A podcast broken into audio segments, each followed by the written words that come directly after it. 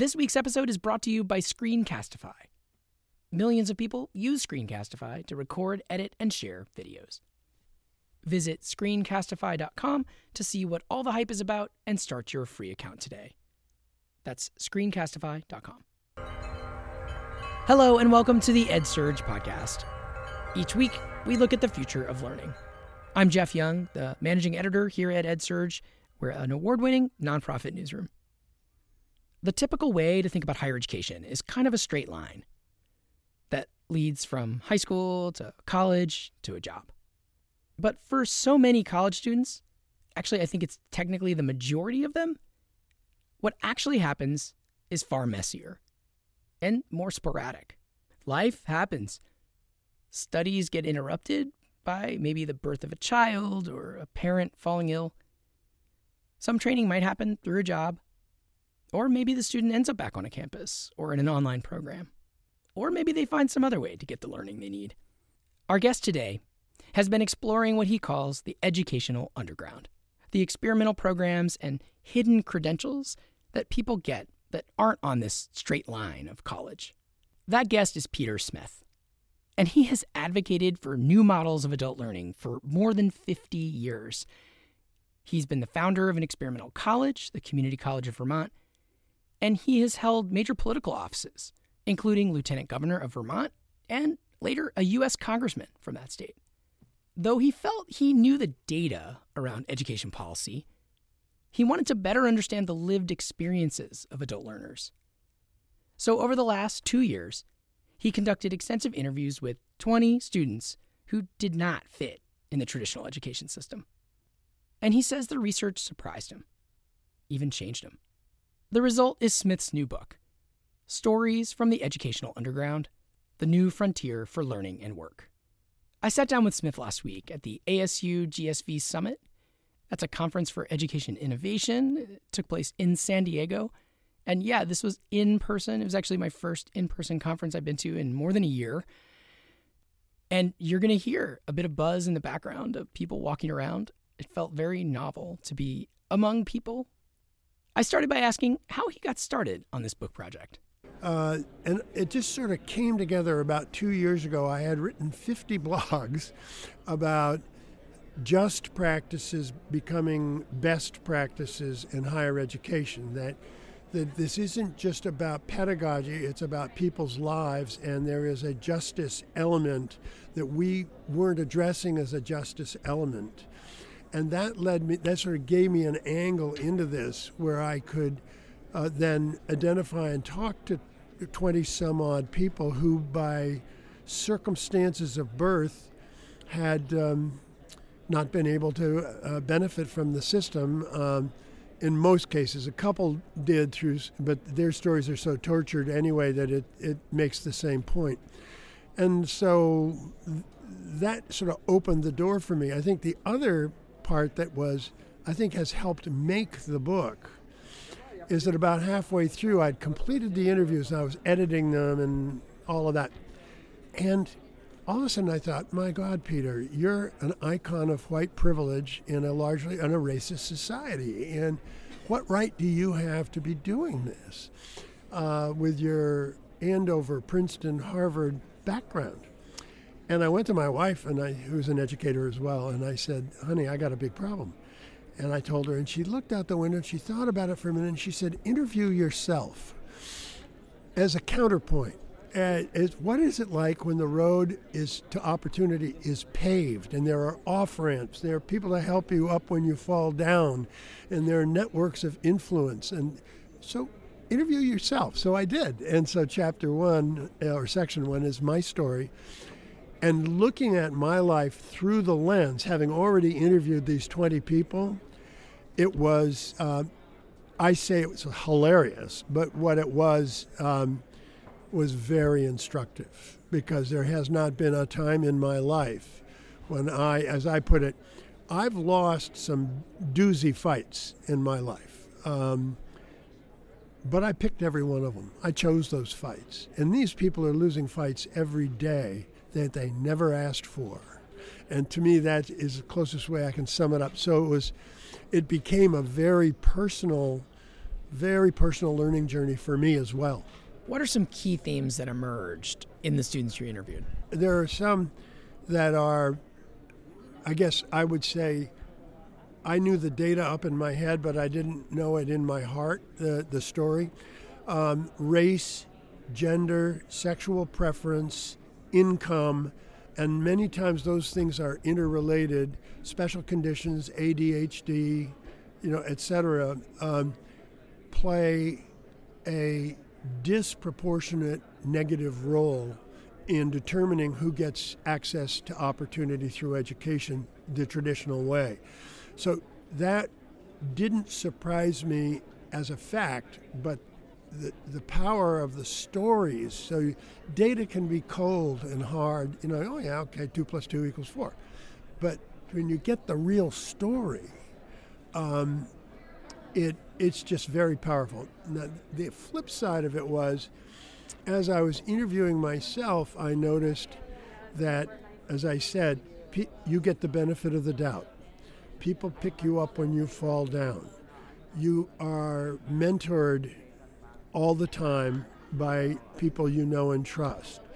Um, there are networks of relationships which add up to privilege because it gets you talking to the right people at the right time for a job or whatever it might be. And what I found in each of the interviews, a little different, but when these men and women finally turned their their life and got the opportunity that they deserved all along, one or more of those things happened. In other words, when one or more of those things became present in their life, someone at work, um, one guy who was in jail and he got out, and his daughter said to him, If you go back to jail, I'm never going to talk to you again. So that was a different kind, but a transition point, turning point for him. And then later on, he found a person who networked him to the job that he currently has in an educational institution. Um, so you, but what you, what I saw was that when those things were present or began to happen for any one of these people, um, where they could have an aha moment, a turning point, and start a transition and know what to do and how to get through that transition to something better for the first time in their lives in most cases that's what turned them around, uh, allowed them to turn themselves around. So I think that was the big aha moment. We spend so much time on curriculum and all that. Yeah, that's important. But it was these very human connections and realities um, that that affected them, and I had them baked into my pie from day one, and they did not. But when they got access, when that happened, their natural talent took over. And, they, and the other thing is the talent and the intelligence walking around in this country that we do not, that we ignore, uh, is a national disaster and it's a disgrace. Can you give me another uh, another example? Because I, I know that these are powerful stories. Um, is there a moment that kind of epitomizes some of some of what you're talking about here, as far as um, you know, kind of lack of privilege? Uh, by some groups? Boy, um, there are um, there are so many, but I think um, a, one that just leaps to my mind um, is a guy who was working at McDonald's, and he was smart, and he knew he was smart, but he could never get to college. He just it was not in the cards. He couldn't afford it. His parents didn't go. Blah blah blah, and he realized that two people were sitting there eating that were that were officers in the regional McDonald's, and he went and he sat down with them and he said, "I really want to get an education. I want to commit my life," and he said, and they said, "Oh, that," and they wrote everything down, and a month later, he hadn't heard from them. So he then said, then I just then I decided I was going to do it for myself. And what happened is he went to his immediate supervisor and said, uh, "I'm going to um, I'm going to apply to the Archways program." And she said, "Terrific, you've got what it takes." And she advocated for him, and he got in the Archways program. Now he's got his master's degree, and he's, you know, running he's managing 20 McDonald's in Northern California and Southern Oregon and Eastern Idaho, uh, Western Idaho. But it, for him, it sounds a little weird, but the guys who should have said, yeah, but then he said, I'm not going to let this go. And he mentioned it to the person he knew best, and she helped him make it happen. So different than your story, it's like in your story, it just took the one person, or maybe even you didn't ask, and somebody said, "Here." Oh, well, in my, I mean, the first one I'll tell you, uh, in the ninth grade in Burlington, Vermont, junior high school, uh, I'm flunking algebra, and at 35 years later, I found out I was severely ADHD, but nobody knew what ADHD was in 1960, uh, or you know what I mean. My father's solution was to repeat the ninth grade at Andover, Phillips Academy, Andover, one of the better prep schools, if some say the best in the country. That's a pretty good solution. Um, you know, and four years later, uh, I went to Princeton and graduated four years later, magna cum laude, and I went to Harvard and got a degree in, uh, in the ed school, and, and I started a college when I was 24. None of that would have happened if I hadn't been bailed out in the ninth grade and gotten to schools where they were going to take care of you. I mean, and that at Andover, what I mean, you know, they were going to roll with the punches and help you succeed. Minimally, in my case, when it came to mathematics and sciences, uh, which I didn't know for 35 years, is because I couldn't remember anything, and so that was a bit of a problem with algebra two. But, but that's, I mean, uh, just example after example uh, like that, where uh, a beautiful alternative uh, rolled out um, without my even hitting the, without the problem even in that case happening to me, and my own, my dad had figured out a solution, and you know, it's, and I call that part getting in my professional career. I mean, I've stood for a lot of stuff. But I and I've lost some fights, but I picked them all. I chose them, um, and I never, you know, I just never thought about it from the point of view of what happens when you hit the wall and there's nobody there to help you. It had never occurred to me. I'm embarrassed to say, at the level. I mean, I had it, as I said, I had it in my brain, but I didn't have it in my heart. And that's what these 20 stories did for me. Yeah, I was gonna ask actually. Isn't isn't the isn't the surprise not that people without resources struggle, but that people like and you know i'm sure i should count myself in this as well like that other that people that have privilege um, don't realize it as much. You know what i mean? I think you're dead right. And and i think the thing that uh, really affected me was uh, understanding at a, at a human level, um, things that I had understood rationally to be privileged. I mean, I've understood white supremacy, I've understood racism, I, I understand them as facts of life. But I, I had never walked down the road with 20 people for whom they were a lived fact of life. And what I saw, I think it's a social justice issue. Now, I mean, I, I think the work we're doing here, all the people here at ASUGSV, um, their work is going to make a stronger country socially, civically, economically, and humanly, because this work will respect more people, more different types of learning, more different life stories. Um, and, and if we don't do that, I think we're we're challenged as a country going forward. I think so. So to me, it was, and the other thing is, I think the pandemic brought us all to an inflection point in terms of seeing something we knew exists. We say thank you to the cash register lady in the store. We say you know thank you to the cop, but the the whole frontline providers, whether they're doctors or nurses or secretaries, and housing insecurity, food insecurity, health insecurity. It's all. It, I think it.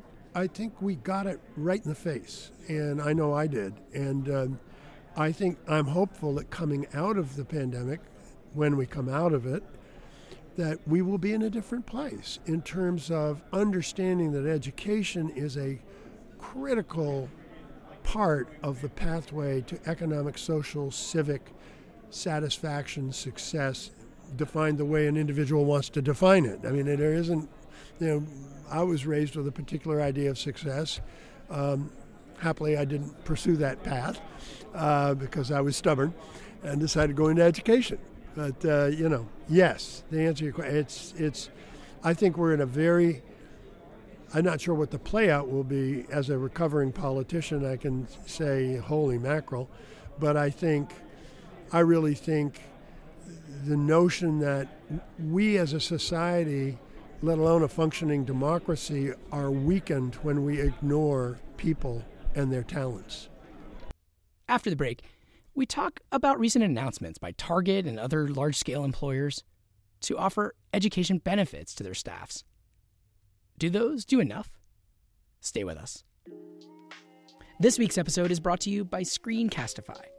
Screencastify is easy to use for teachers at any skill level and students at any age. It was developed by a team of former teachers and administrators so they know how to deliver the best tools and support for educators at every level. Visit screencastify.com to see why Screencastify is the go to video solution in more than 70% of U.S. school districts. That's screencastify.com. Now back to the episode. There's been a lot of talk at this event and in the news lately about um, employers, big employers like Target and Walmart, um, you know, increasing the educational benefits to their employees. And um, I'm curious though whether you feel like that approach is adequate or you know what how does that does that solve um, the issue at hand? Or how how do you see that fitting in? Or how do you you rate that kind of idea? Jeff that's a great that's a great question. I think it's a part of a mosaic. I don't think it is sufficient. I think it is though to have employers change their attitude about the whole issue of workforce development so dramatically in 10 years. I mean, this is very new. And what my word for it or way of understanding it is that they used to say, well, why train someone if they're just going to leave? Now they understand that, one, they'll identify talent they already have and they can promote that talent. Two, their workforces are happier and more productive. Even if they do leave, they're going to get more positive out of them uh, during the time they're they're together because they've treated them with respect and all of that. So that's an important part, and it changes the politics. I think because with with major business organizations saying no, no, no, you know, politicians are going to not think it's important. Having said that, I think if I could shake uh, you know, wave my wand, instead of doubling Pell, I would double Pell, but I would call it a lifelong learning account, and it would be adjusted to need against a scale based on your previous year's tax filing. Um, and you could use it all the first four years out of high school, or you could use it uh, whenever you needed it. Uh, that would be very problematic for a lot of colleges uh, who count on Pell and, and loans. Um, but I, I think we do need a very, and I think accreditation is going to change. Um, the understanding of certification, the, the, notion that the brand of higher education is associate and baccalaureate and master's degrees. I very well, I think we could very easily see within the next 10 to 15 years so many parallel paths that are equally well branded uh, and people know uh, serve them. I think we're going to understand learning differently. Um, uh, if, if I mean, I, I, one of my examples in the book. Why is it that I can take Spanish in a college and get a Pell Grant, but I can't take English as a second language? Because I'm considered deficient if I if I'm not capable enough in English. That's outrageous as far as I'm concerned. Um, and, and the notion that is all philosophy Western European uh, or American? I mean, do you think there's African philosophy? Do you think? And we we've got to make room both in terms of content and and are we just teaching content or are we helping people learn critical thinking, problem solving, working on teams, uh, recognizing diversity. Are we are we teaching are we teaching those things too?